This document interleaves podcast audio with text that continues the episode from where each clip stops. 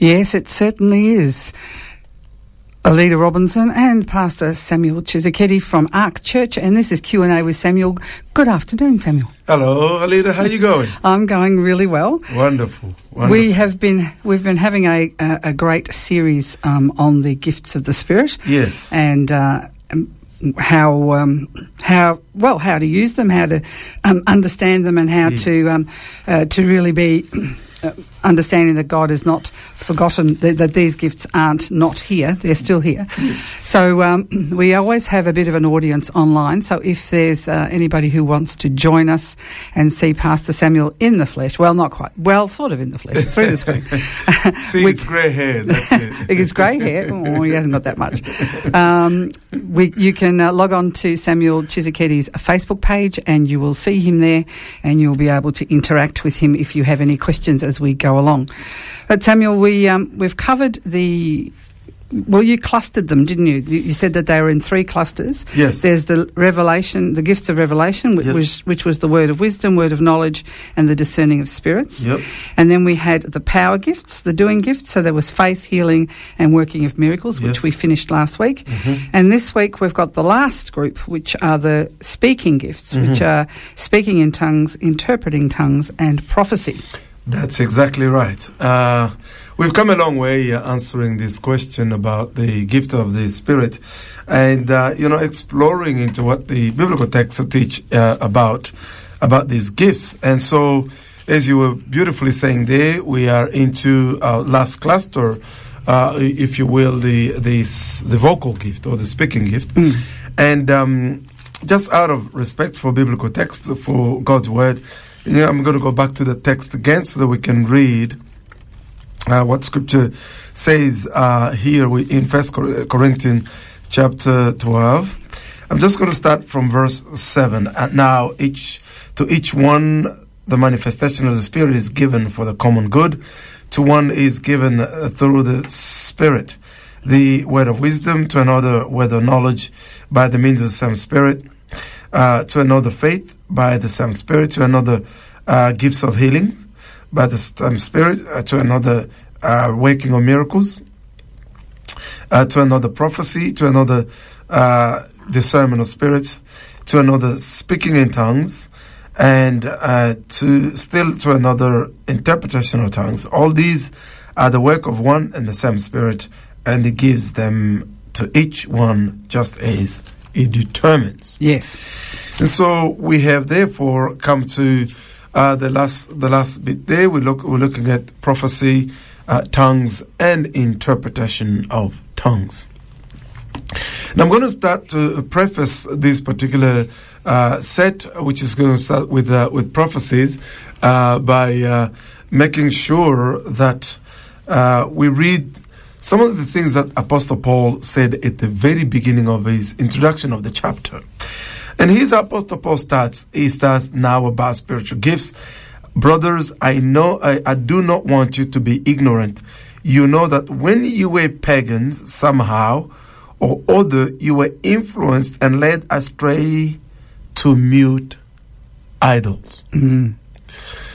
The apostle starts here to make the difference between the God revealed in Jesus, the creator of the, the heaven and earth.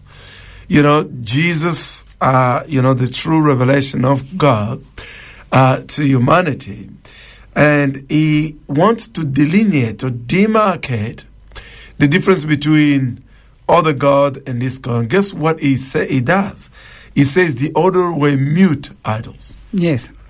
As to say, the God we worship speaks. Yes. This is a speaking God. Mm. All right? God speaks. If you go and read Hebrews chapter 1, uh, the Bible says that God in the past, let me read that uh, very quickly. In the past, God spoke to our forefathers through prophets at many times and in various ways.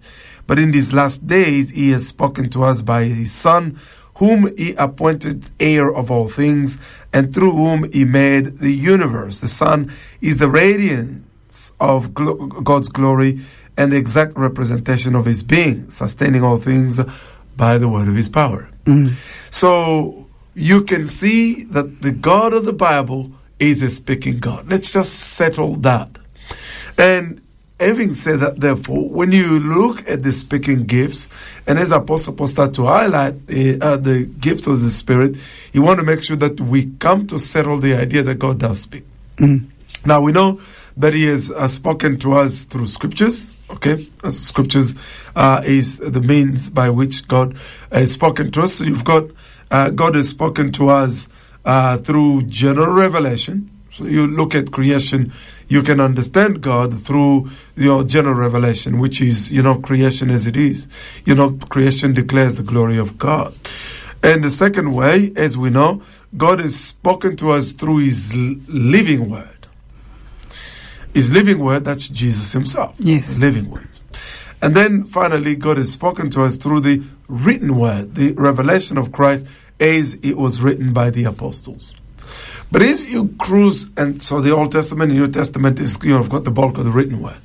But as you cruise through the Old Testament, eh, through the New Testament, you find out that God has continually spoken the same way the Holy Spirit would speak uh, to people today, or He spoke through the ages, uh, through uh, the New Testament.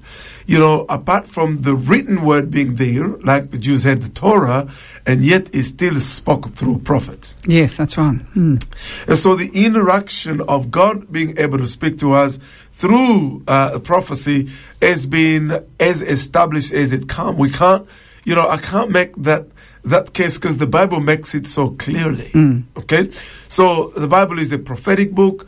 You can see prophecies throughout the Bibles. You know, Moses was considered the greatest prophet of Israel, and so even when Moses is living, he promised you know, the the promise of, of the Messiah that the Jews had waited for was the promise that God will send you another prophet like me. And so the Jews understood that that was the Messiah who was being promised. Remember the interaction between Nathaniel and Andrew uh, is is going to be informed that they've met Jesus. They inform him that we've met the one Moses promised. Yes, that's right. Mm. So the Bible is replete with, you know, the prophetic.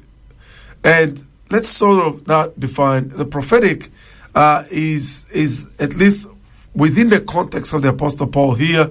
Uh, it is the revelation of God, you know, word given to persons within the church to communicate those words on the behalf of God. So the uh, the Jewish understanding of prophecy was, you know, navi, which is that's the Hebrew term navi, which means a mouthpiece of God. So God speaks to others through the mouth of a person, a given person.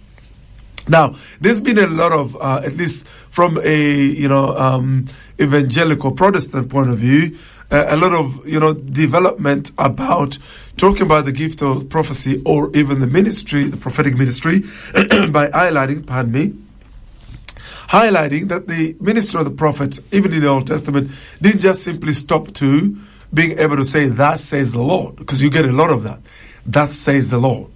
But the ministry of the prophet did also include being able to call the nation to repentance. You know, teaching the nation the ways of God, warning the nation when the nation was about to go away. So it was quite a rich ministry, which included the teaching as well.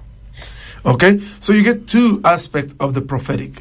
One is the teaching, which is now has been, you know, the most, uh, you know, uh, you know, attached to it. Like people, would, when you start talking about the prophetic now, people are more likely to say, but it's a teaching ministry. So it's from an evangelical point of view, we've transformed the teaching ministry into a prophetic ministry. As though, so you go, well, if if there's a prophetic ministry, is a teaching ministry, then and which way is the teaching ministry different from the prophetic ministry? Are they amalgamated and become the same thing? Well, it is true that the prophetic ministry had a teaching component. Mm. But we can't then, by affirming that there's a teaching component, then deny the obvious component of the declarative word as the person receives it from God and then delivers it to the church, which is the the context within which Apostle Paul is speaking about the gift within uh, this particular chapter here, talking about the gift of the Spirit. Now, uh, very often you'll find out that, as I was saying earlier on, eh, these speaking gifts, uh, there's been a lot of negative rap, negative publicity, if you will. You know, mm. it is it's got negative press, if you will. it's been spoken of as negatively to the point where I am concerned that many churches have actually deliberately, deliberately contravened or disobeyed the word of Scripture. For example, when you start, you know, if you go and read uh, 1 Corinthians chapter 14, Apostle Paul, I'm talking about the gift of prophecy here. Apostle Paul say, follow the way of love, eagerly desire spiritual gifts. In other words, yearn, pursue spiritual gifts. Uh, these days, the church do not. Mm. Church doesn't. Uh, some churches don't pursue it. It's recognized as it's a Pentecostal phenomenon. Uh, so most evangelical churches, uh, you know, Protestant churches, men, men, men, men line, if you will, uh, stay away from it in contravention to the instruction of the apostle that the believers should pursue spiritual gifts. And he goes on to say, especially, especially the gift of prophecy. Why? You will notice that when you read the Isaiah is a, is a polemic book in the Old Testament. Isaiah is the one, the most pole- the book of pol- polemics. Uh, God makes a polemic against all the other you know, divinities uh, or, or gods of the ancient Near Easterns. And if you go Isaiah 40, 41, all the way to 46, one of the things that the Lord demarcates himself from all the other gods was his ability to predict the future. Mm.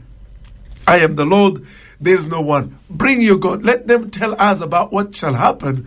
Then we will see it happen and believe them, the Lord says.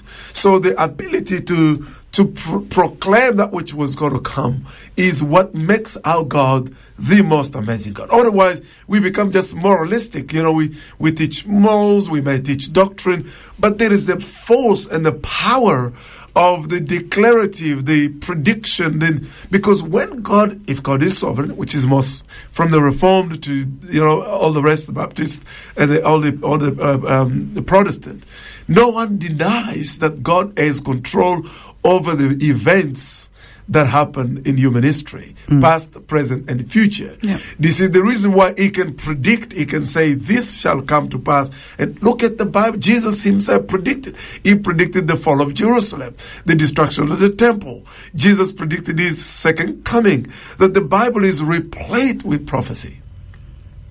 So the prophetic is the strength of the church. Now, I understand, well, you know, some people have, you know, abused. Yeah, we talked about that. Mm. But you cannot deny that which the Apostle Paul says. In fact, the Bible says, do not reject prophecy, but discern.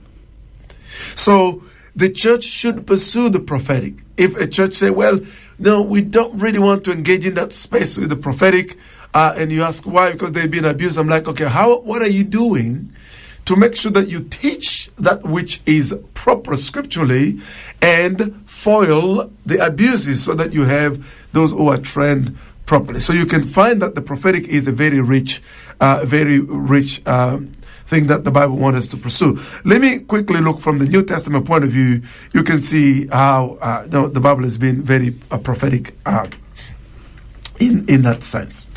We can start from when the Holy Ghost arrives. Yes. Uh, in Acts chapter 2, verse 17, Peter himself tells the people who are listening that that which you see right here is a result of a prophecy. Yeah, you know, um, it was prophesied by Joel, chapter 2, verse 28. And so it was a fulfillment of prophecy there. If you move very quickly and get to, let's say, Act of the Apostle, chapter 11, verse 28, uh, you find that there was a prophet in the New Testament called Agabus.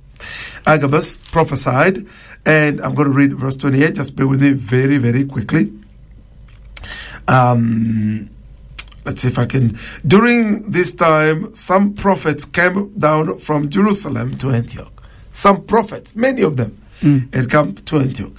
One of them, named Agabus, stood up and through the Spirit predicted that a severe famine would spread over the entire Roman world. And then look at look at um, uh, Luke's editorializing. This happened during the reign of Claudius. So the, what he predicted happened. Yeah. And he was a prophet. The disciples, each according to his ability, decided to provide help to brothers living in Judea. This they did, sending the gift to the elders by Barnabas and Saul. Mm. So you have already here, he's, he's not an apostle, he's just a prophet. The New Testament recognizing Agabus a prophet. Yes. And he predicted, and what he predicted came to pass. If, if we go to Acts chapter 13, here's what scripture says very quickly here. And we're going to read that one and, and, and pause. In the church of Antioch, at Antioch, they were prophets and teachers. Mm. The New Testament doesn't say that they were not prophets. No. Prophets were there. Yeah. Okay? Just pay, just keep that as a thought. Yes, we will keep that as a thought. we'll just have a listen to now. It's Stephen Then Holland with "I Know."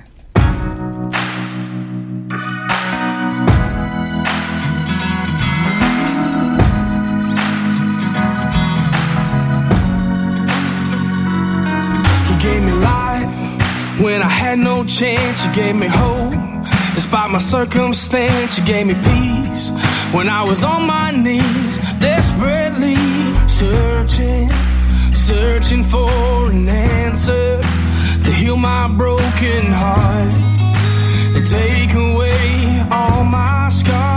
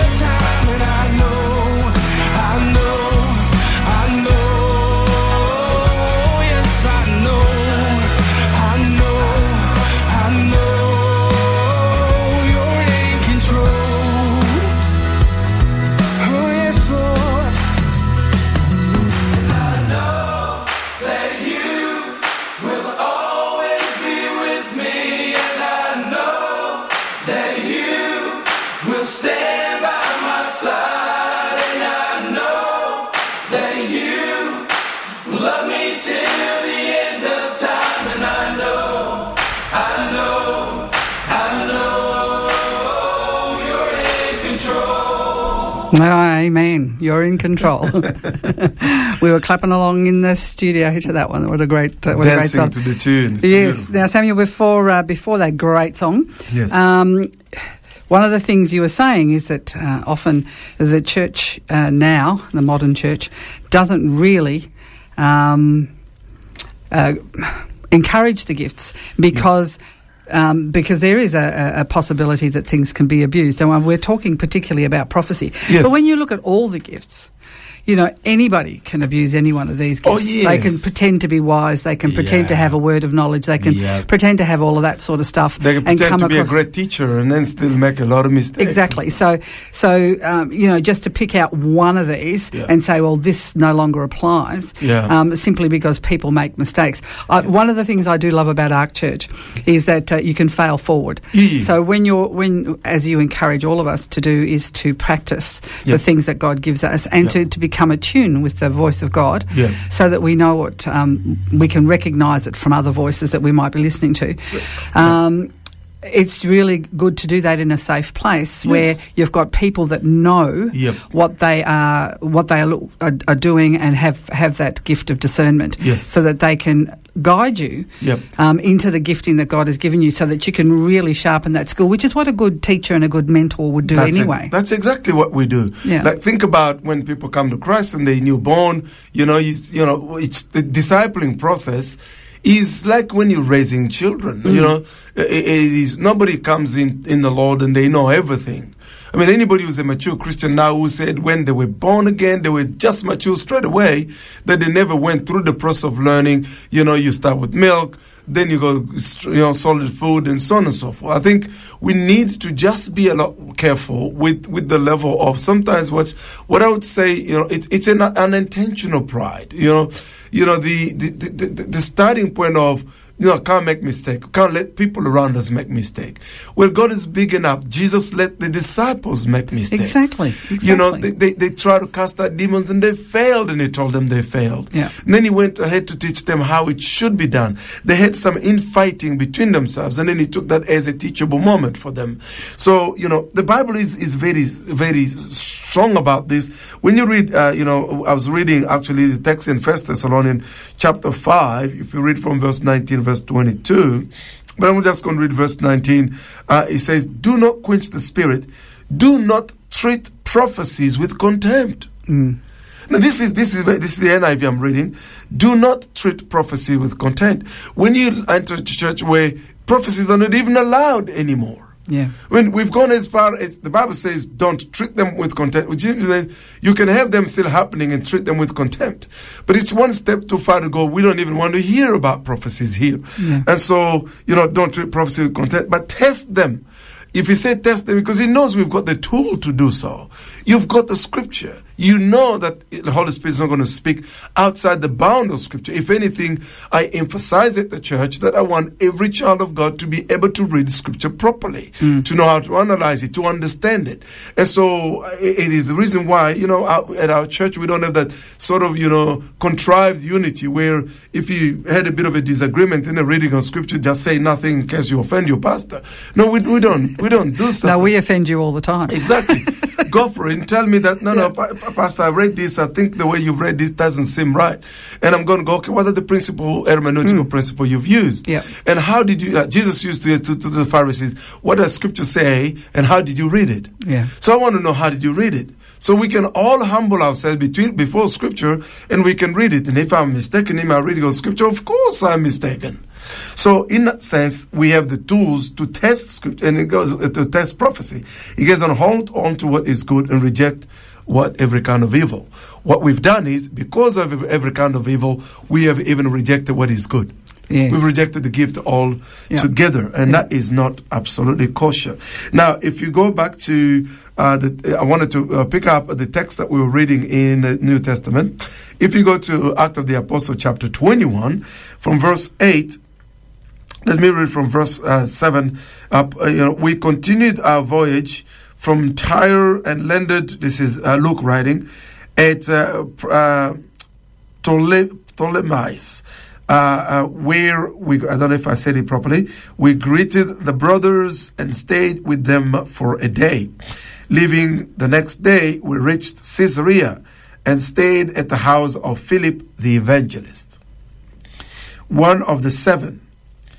He had four unmarried or virgin daughters who prophesied. You see? So we cannot even say, well, there was no prophecy in the New Testament. It is right there on and on and on. Um, so you will notice that when you read First Corinthians, And it's not just the blokes; it's the girls as well. the girls are prophesying. And here is what Apostle Paul writes in 1 Corinthians chapter 14. You know, after we've read chapter 12 and chapter 13 and chapter 14. Uh, in 14, if we read it from verse 26. What then shall we say, brothers, when you come together, everyone has a hymn, a word of instruction, a revelation, a tongue, I'll get to that, or an interpretation. All these must be done for the strengthening of the church. By revelation, say if you have a prophecy. Okay? And you know that if you read that particular chapter, Apostle Paul is correcting the misuse of tongue and emphasizing the benefit of prophecy. Uh, so he actually said, I would want you all to speak in tongues, but I'd rather you prophesy. Yeah. So we at this stage with the gift of prophecy, you know, it it is obvious that the scripture instructs us to pursue the gift of prophecy, and to, why it, it may become a, a novel idea today. Uh, to you know, some sometimes most evangelical uh, uh, you know uh, Christians, that prayer is a two-way street. Mm. You know, prayer is a dialogue; it's not a monologue. Yes. So we go to God, we talk to Him, and He talks back. That's it. Yes. Now, uh, you can say you can talk to me through scriptures. That's true. He can talk to you in your heart too. You know, it is just in that in that same book of Acts of the Apostles we're reading chapter thirteen, where it say uh, we read there that while they were praying and fasting, uh, the Holy Spirit said, "Set aside Paul and Barnabas for the work I have." It was spoken right there through the prophetic word. The ministry of Paul and Barnabas and being sent was by prophecy. Set me apart, Barnabas and Saul, for the work I have for them. So they set them apart, pray for them, lay hands, and sent them off. Yeah. So the Church of God needs to embrace the gifts of prophecy. Mm. It's being able to receive a word from God and being able to communicate it. And as we were saying, for those who are mature, you need to encourage young believers and those who have discovered the gift earlier on, be a good coach. Yeah. Teach them how it is used. Yeah. Teach them scripture and how to navigate the prophetic gift. So that is talking about the gift of prophecy, you know, Navi, you know, the mouthpiece of God. When I was growing up in the ministry earlier on, uh, more than some 20 years ago, uh, yeah, more than 20 years ago now, uh, my mentor, which you've met, Alida, Yeah. um, you know, he always say every prophetic word must have a the contour of scripture. It must be found. It must find its its meaning and explanation and grounding within scripture, and it all has to come down to John three sixteen. Mm. Why? Because even if the Lord had to rebuke somebody, He rebukes them so they repent, and then they come to the knowledge of God. Yes. So the pro- prophetic is not as um, I understand. People have used the prophetic today, you know, to get their wishes. You know, somebody shows up and tells you, "I've, I've had, uh, you know, my fair share of that." You know, God has told me, you know, do this for me, or do that for you. God has told me I should be here, and w- once they come and they find that there's something little they disagree with, you know, they come back and tell you, God has told me I should leave now. Hang on a minute, Yeah. all right? Yeah. You can't learn anything if you're not exactly. prepared to stick around. God has told me that I should come and sit now. Uh, you know, um, you know, I want to be trained by you. Okay, fine. So when they found out that there is something they may disagree with me, it could be theological. You know, it's not part of the sort of te- fundamental tenet of the faith, but it could be a scripture we've read and you have a point of view, and, uh, and we've noted out. You just no, it's so strong. Uh, you you see the person come back and tell you, "Well, the Lord has asked me I should leave." yeah. Sure. Yes. okay, I'm like, okay, when, when he said you should come, did he give you how long you were going to be here? Uh, did he say, did he say, you go there, but when, when you find that you have a little bit uh, of a difference of point of view on small, some minus, minute matters, then you should, sometimes it something as small as the way to do, to do something. Yeah. It was not anything to do with scriptural. It's probably to do with the vision of the church or the leadership style or just, you know, to do with the way the pews were set in the church. No, no, no, the, you know. so oh, God has told me to leave. So I understand I, I I really understand when people have gotten weary of people oh, who go, God told me, God told me to try to get their way. Yes. And, and that is not the way to go. So, but if people were trained properly, then they would, it's not good for anybody to open their mouth to say, God has told me when He hasn't. I remember at View Hill, uh, we got to the point where we asked people who felt they had a prophetic word to write it down, Yep. and then it was given to the leadership team. And usually, if it was a word from God, it would be repeated, so it would come from a number of sources, um, and so you could test it that way. But we had a, a, a while, while there where it got a little bit messy, Yeah. and uh, and things had to be done just to uh, curtail some of that. Yes, so th- this this happened. Um, now let's move to the next uh, next gift within the cluster, which is speaking in tongues. Yes, it is also one of the most controversial these days. that it is. Um, so we're going to look at uh, uh, speaking in tongues. Uh, this is actually speaking in tongues is one of the brand new a phenomena that had not happened before in the Old Testament. The only you know text you can sort of use would be talking about the Tower of Babel, where God gave people different languages to scatter them.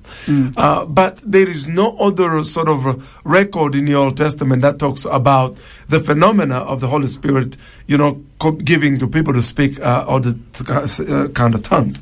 So this is a new phenomena that starts in Act of the Apostle. When you read Act of the Apostle chapter 2, everybody knows that particular text very well. On the day of Pentecost, uh, while they were all of them in the upper room, uh, when the Holy Spirit came, and um, so uh, let me let me read that that text. Uh, so Acts chapter two. When the day of Pentecost came, they were all together in one place. Suddenly, a sound like the blowing of a violent wind came from heaven and filled the whole house where they were sitting. They saw what looked like a, um, tongues of fire coming to rest upon them, and all of them were filled with the Holy Spirit and began to speak in other tongue as the Spirit enabled them. Now they were staying in Jerusalem, God fearing Jews from every nation under the heaven. When they heard this sound and crowd came together in bewilderment because each one heard them speaking in their own language. Uttering, am- uh, utterly amazed, they asked, are, are, are not all these men who are speaking Galilean? then how is it that each of us hear them in our own native language? You know, there were Phaeacians, Medes, uh, Elamites, residents of Mesopotamia, Judea, Cappadocia, Pontus, Asia, Phrygia, Pamphylia, Egypt, parts of Libya near Cyrene, visiting from Rome. They people were hearing them speaking all these. It's quite an, an incredible phenomenon. Hmm. Now, someone might say, well, okay, well, this, this is speaking in tongues, they spoke in languages that other people could hear. I'm going to get, you know, get, get back to that. That's true. That's what the text say. And someone may say, well, that they, they spoke in, in tongues that were for the purpose of, you know, the amazement of the people who were listening so that the gospel may be preached. So they were not speaking unintelligible language. So there was a benefit to the phenomena. Okay? Yeah, Yeah. I, I think sometimes they say that um, th- that the tongue that was spoken, the the Lord opened the ears of the people to hear it in their own language, so they, un- they understood what was being said. Yes. Now one can uh, can surmise that, but the text, as we read it plainly, without se- seeking to add anything, it tells us that people heard them speaking in their tongues, their mother tongue, is because they spoke those tongues. Okay, if, if we, without complicating anything, let's accept that as the fact that the spoken language that people heard him in that language. So they were speaking those languages. In itself, that's quite an amazing phenomena. It takes a long time to learn the language. Yes, Okay, yeah. you know, I, I speak six languages, and English was the last one I learned, and it took me two years of dedicated learning because I was I didn't go to a, a, a training center somewhere. I read the Bible and I listened to the radio. I read books by myself.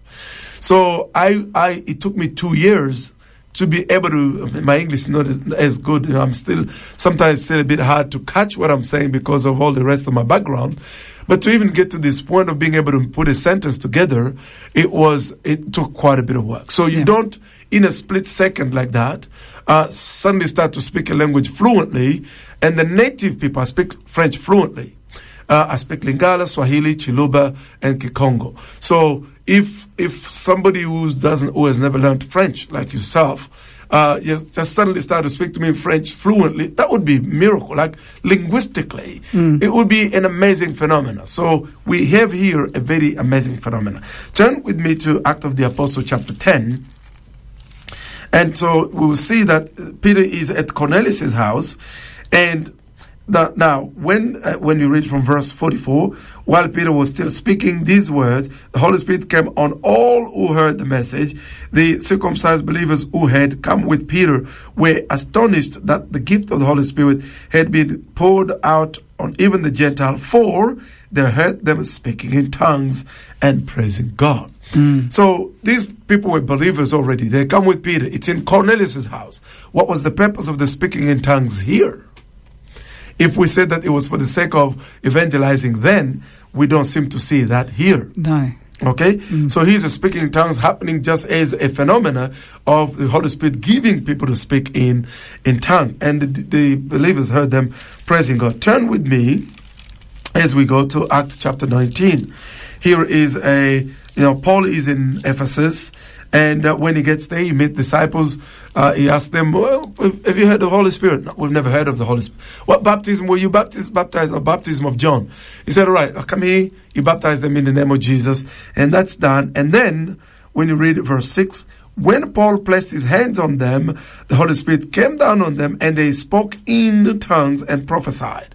So right here, it's Paul speaking. There was no Gentiles anywhere. It was there- there's no specific, uh, you know, benefit in them being given to speak in tongues right there, right? Yeah. And so, so we can remove the argument that, that speaking in tongues in Act of the Apostle was just for the sake of evangelizing the crowd. Mm. And they spoke the language that all these people from Cyrene, from Rome, from, you know, Pamphylia heard. Okay. But these people who were with Paul didn't know to speak in tongues. They spoke the same language as Paul.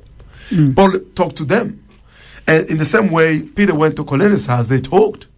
So it looks as, and it's, this has become a, a conclusion from either side, that the speaking tongues, there is a speaking tongues of the language that people can hear and understand, and not a speaking tongues that the language people don't understand or hear it. Yeah. And so those are the texts we have before we move back into Corinthians to talk about speaking tongues. All right. So here's uh, Tennille Anita with Mercy.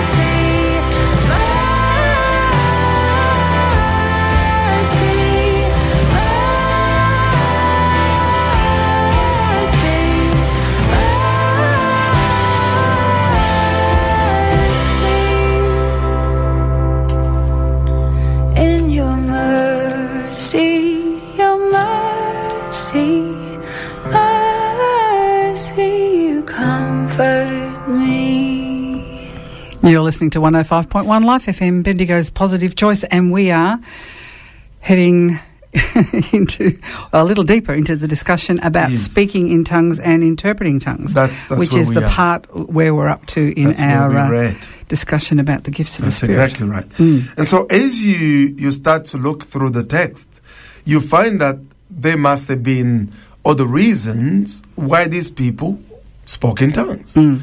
Because if the reason that was given primarily in Acts chapter, uh, Apostle chapter 2, uh, that it was for the sake of evangelism, we've read the text in Act 10 and the text in Acts chapter 19 that don't seem to indicate that any other phenomena of evangelism was happening. Therefore, so they must, of course, otherwise that the Holy Spirit comes on people twice now. We've seen Act 10 and Act, Act 19, apart from the phenomena in Act 2.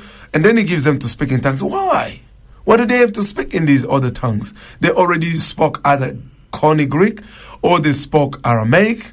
Uh, or you know they could have spoken whatever because Paul communicated with them, and so there was no reason for people in Cornelius' house to start speaking tongues, or the people in you know in uh, Ephesus to speak in tongues until you start to read the phenomena that is happening in the book uh, in in uh, the Corinthian church.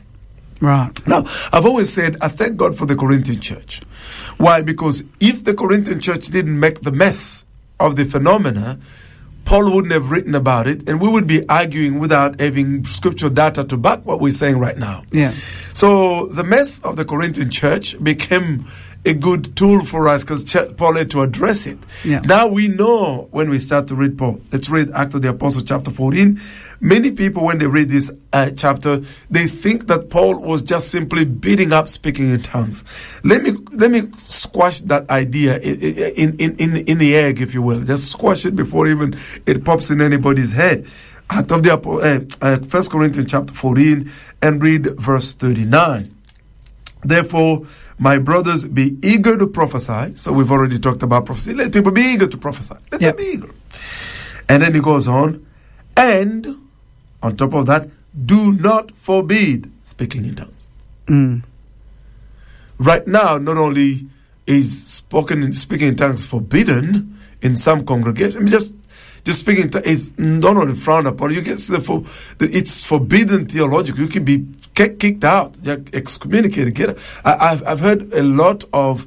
Uh, you know, my, father-in-law, mother-in-law had, uh, you know, they gave their life to Christ, and they were in a, you know, mainline, you know, traditional church, uh, and then then they got baptized in the Holy Ghost, and they start speaking in tongues, and they got told to leave. hmm Yeah, leave. No, no, no. This doesn't happen. It- It's it's though it's though it's it's it's an unscriptural thing. Yeah. It's though it's anathema, but that is in contravention contravention to what the Bible teaches here. Yeah. Apostle Paul said to the Corinthian church, "Do not forbid it. You know, let people be eager to prophesy. Don't forbid it." So, in other words, let it be done orderly. You remember when we taught, we read chapter uh, verse twenty six. He said, "Well, what shall we do when we come in? Let things be done orderly. So don't forbid it. Let's be done orderly." Somebody said, "Okay, well, we're okay with speaking in tongues. Okay, well, do you?" Pray for people in in the church, lay hands so that they will receive the gift and speak in tongues. Do you teach them that they should speak in in, in tongue properly? Uh, you know which way. Here is uh, Apostle Paul gives us the purpose, apart from what we saw in um, in uh, Acts chapter 2. In First Corinthians, when you read from uh, verse 2, uh, Apostle Paul says, For anyone who speaks in tongues does not speak to men, but to God. Mm. It seems like it is not forbidden to speak in tongue to God. No. He goes on to say, Indeed, no one understands him. So there are times when people spoken in tongues and people didn't understand them at all. And because what? He utters mystery with his spirit. Yeah. So he's speaking to God. God gets it. The person who's and, and, and the person who's speaking in tongues may or may not understand it. Mm. Uh, here is uh, verse 14. For if I pray in tongues, my spirit prays, but my mind is unfruitful. My mind doesn't understand what I'm saying. Mm. Let me pause there to try to uh, clarify something. What has happened, especially, I, I would say I've seen this phenomena pretty much in the Western church mostly. Um, is the fact that we have become so, you know, um, know, convinced about our conscious mind that we've come, you know, to a conclusion, which is, I think is an unreasonable conclusion, that if I don't understand something, it means it has no meaning. Let me say that again. If I don't understand it, it means it has no meaning. Well, no, that's not correct, especially in terms of languages. Okay? Well, for example, here I am. I do speak six languages. Let's say I can give you something to say right now, Alida, and you can say it on, on the radio. Yeah. Are you, are you happy if I did that? Yeah. Can you say Vidi Mokulu? That. Vidi Mokulu. Mokulu, Maweja Maweja, Nangila. Nangila. Yeah. You see what I've just said? Do you understand what I've said? No. Have you said it? Yes. Yes. Does it mean it does have a meaning? No. Somebody knows what it means. Obviously, has a meaning. Yeah. I know what it means. Exactly. It means the Lord, the Almighty God, in Chiluba, which is my native tongue. hmm So think about it this way. The fact that you don't understand what the sound is. I I watched I watched John MacArthur laughing at people who were speaking in tongues about you're just making, you know, you know, nonsensical sounds. Well, what I've just said to you here would have been nonsensical Mm. if I didn't tell you what it means. But you saying it doesn't mean you were saying nonsense. No. Okay? Uh, I could say a word of French here. Now, because you know French, you may say, okay, I have a sense of what that sound is. Uh, but if you don't know what it is, it doesn't mean it doesn't have any sound. Let me try to see, for example, uh, the let's talk about speaking in tongues in church. Okay? Um, if people were inside a church and it's you know it seems as though apostle paul forbade speaking in tongues in the church all across the board i think and through the reading of the text this is not correct. Apostle paul what he was writing here is something very very uh, it makes a lot of sense when you listen to it or you read it charitably you see, if, if I stood in the church and I was asked to pray and everybody is listening to my prayer to say Amen, and I started to pray in Chiluba, Zambi wa Bukolo, Zambi wa, wa Ma- Malwa Chikunda, and I said all that, and I said Amen.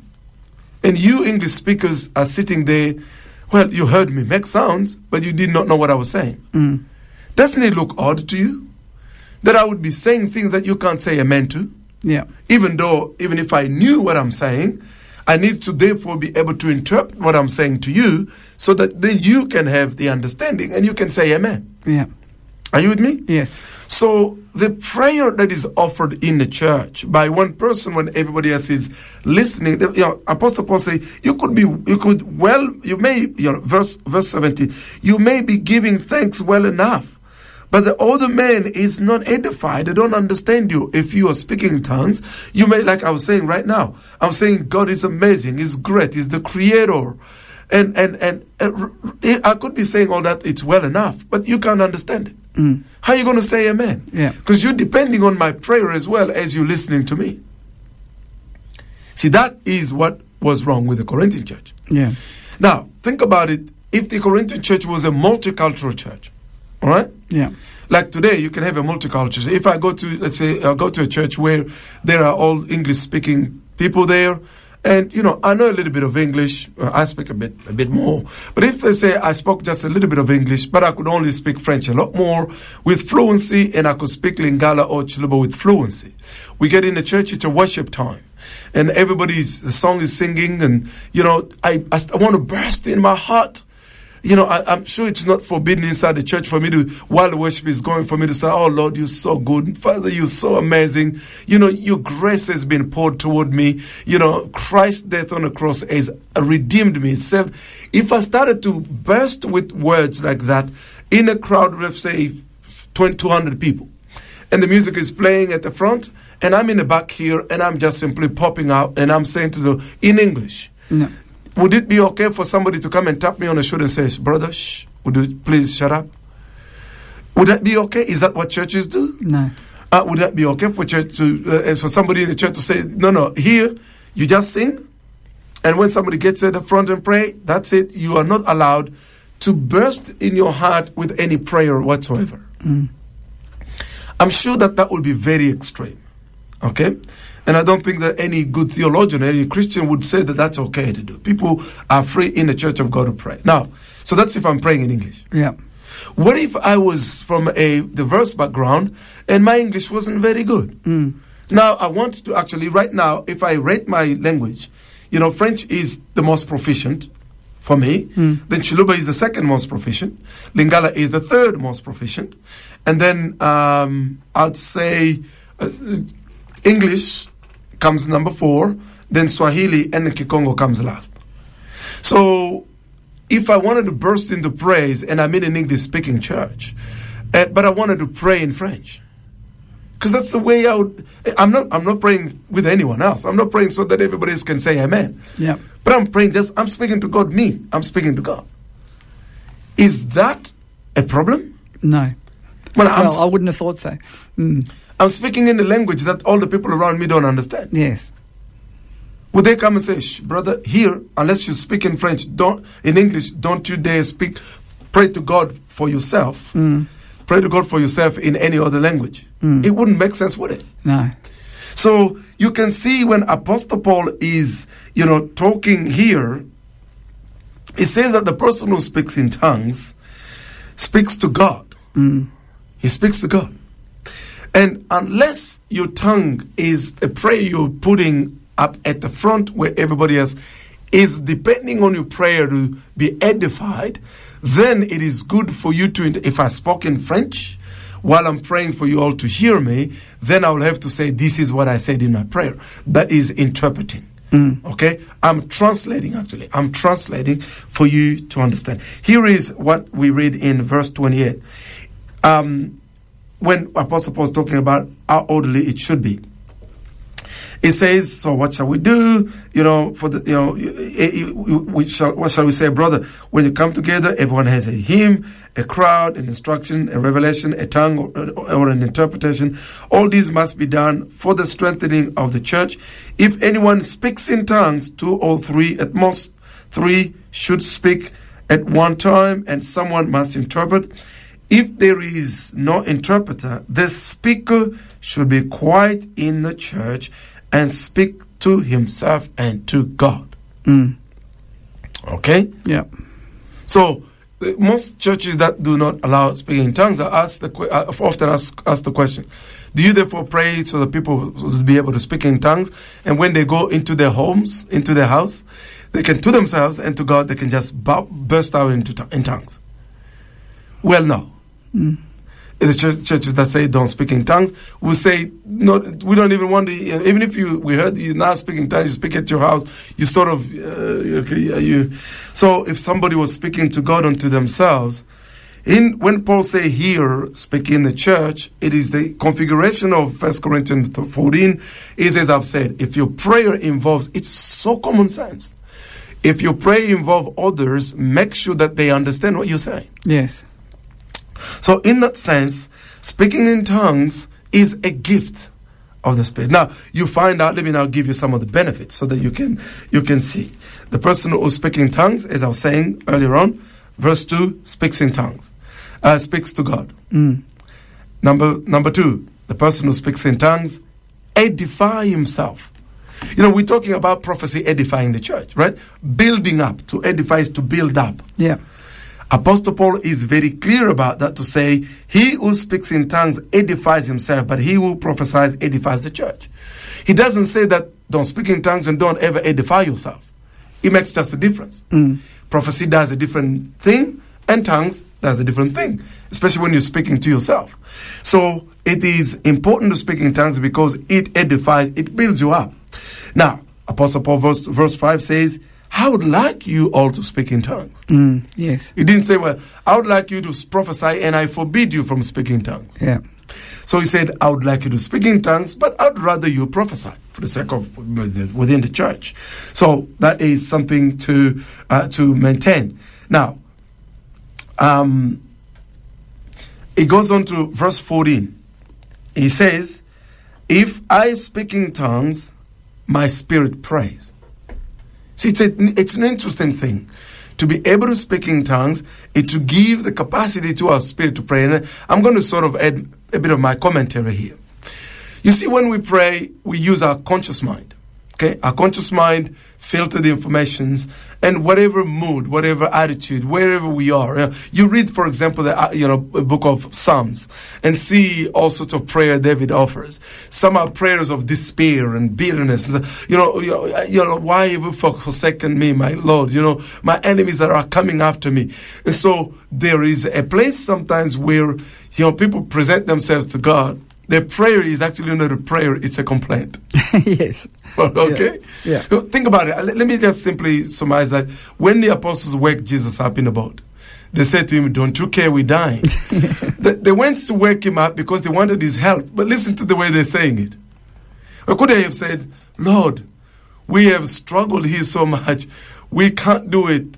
We are limited. We need you. Can you help? Mm. But they went, don't you care we die? The state, the state of their emotional self and the state of the consciousness, and, and, and you could, you, if you heard your own prayers, sometimes you would be, you know, honest enough, me be included. I'm not saying you, Alida, but everybody. Oh no, I whinge. Don't you worry. You know, your prayer turned into whinging.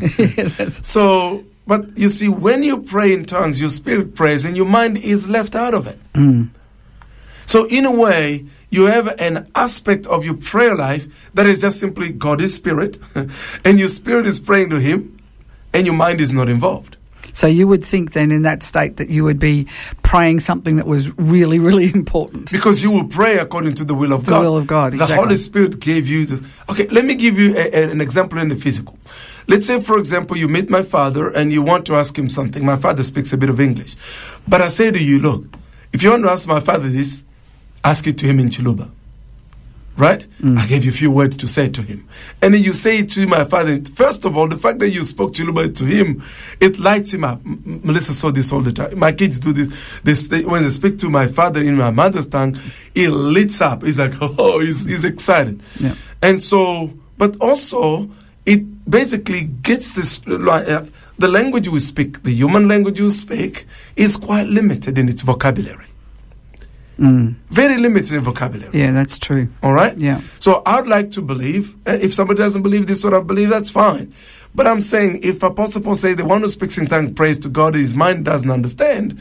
In fact, he utters mystery, uncovered thing. What's a mystery? Something that is covered, that is not uncovered to the mind, but that the Father understands. So, in a way, the Bible has got a strong encouragement for speaking tongues. See, let's let's let's go to verse uh, 18. It says, "I thank God that I speak in tongues more than all of you."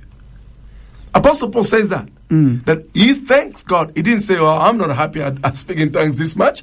No, he said, "I actually thank God that I speak in tongues more than all of you." Yeah. Now, while he wanted them to prophesy, but he did thank God that he speaks uh, in tongues more. And then the last verse, which is what we said, do not forbid speaking in tongues. Mm. Let's stop this attitude we have that I think is unscriptural of frowning upon the phenomena of the gift of speaking in tongues as much as we frown upon prophecy. And also, if it's something that you're unsettled or you're not sure about, there are other brothers and sisters who are reading scriptures who can actually help you step by step within understanding this. Mm. So it's just humility before scripture. That's all it is. That's exactly what it is. Well, Samuel, that's the end of our program today. So, uh, is there anything you want to say just quickly before we go? No, I think we, we have, I think, uh, without even going to interpreters of tongue, we've covered it. We've covered it, yes. Yeah. So if any uh, of our listeners have got any question, they can shoot it and we'll answer it. But until then, uh, Yeah, may well- God well- bless. That's exactly right. So if you do have a question, uh, pop it onto um, our Facebook page, either um, A Reasonable Christianity or Samuel Tshisekedi, and we will attempt, well, no, we won't attempt. We will answer that question at another time. So be blessed. You have been blessed. Go and be a blessing to others.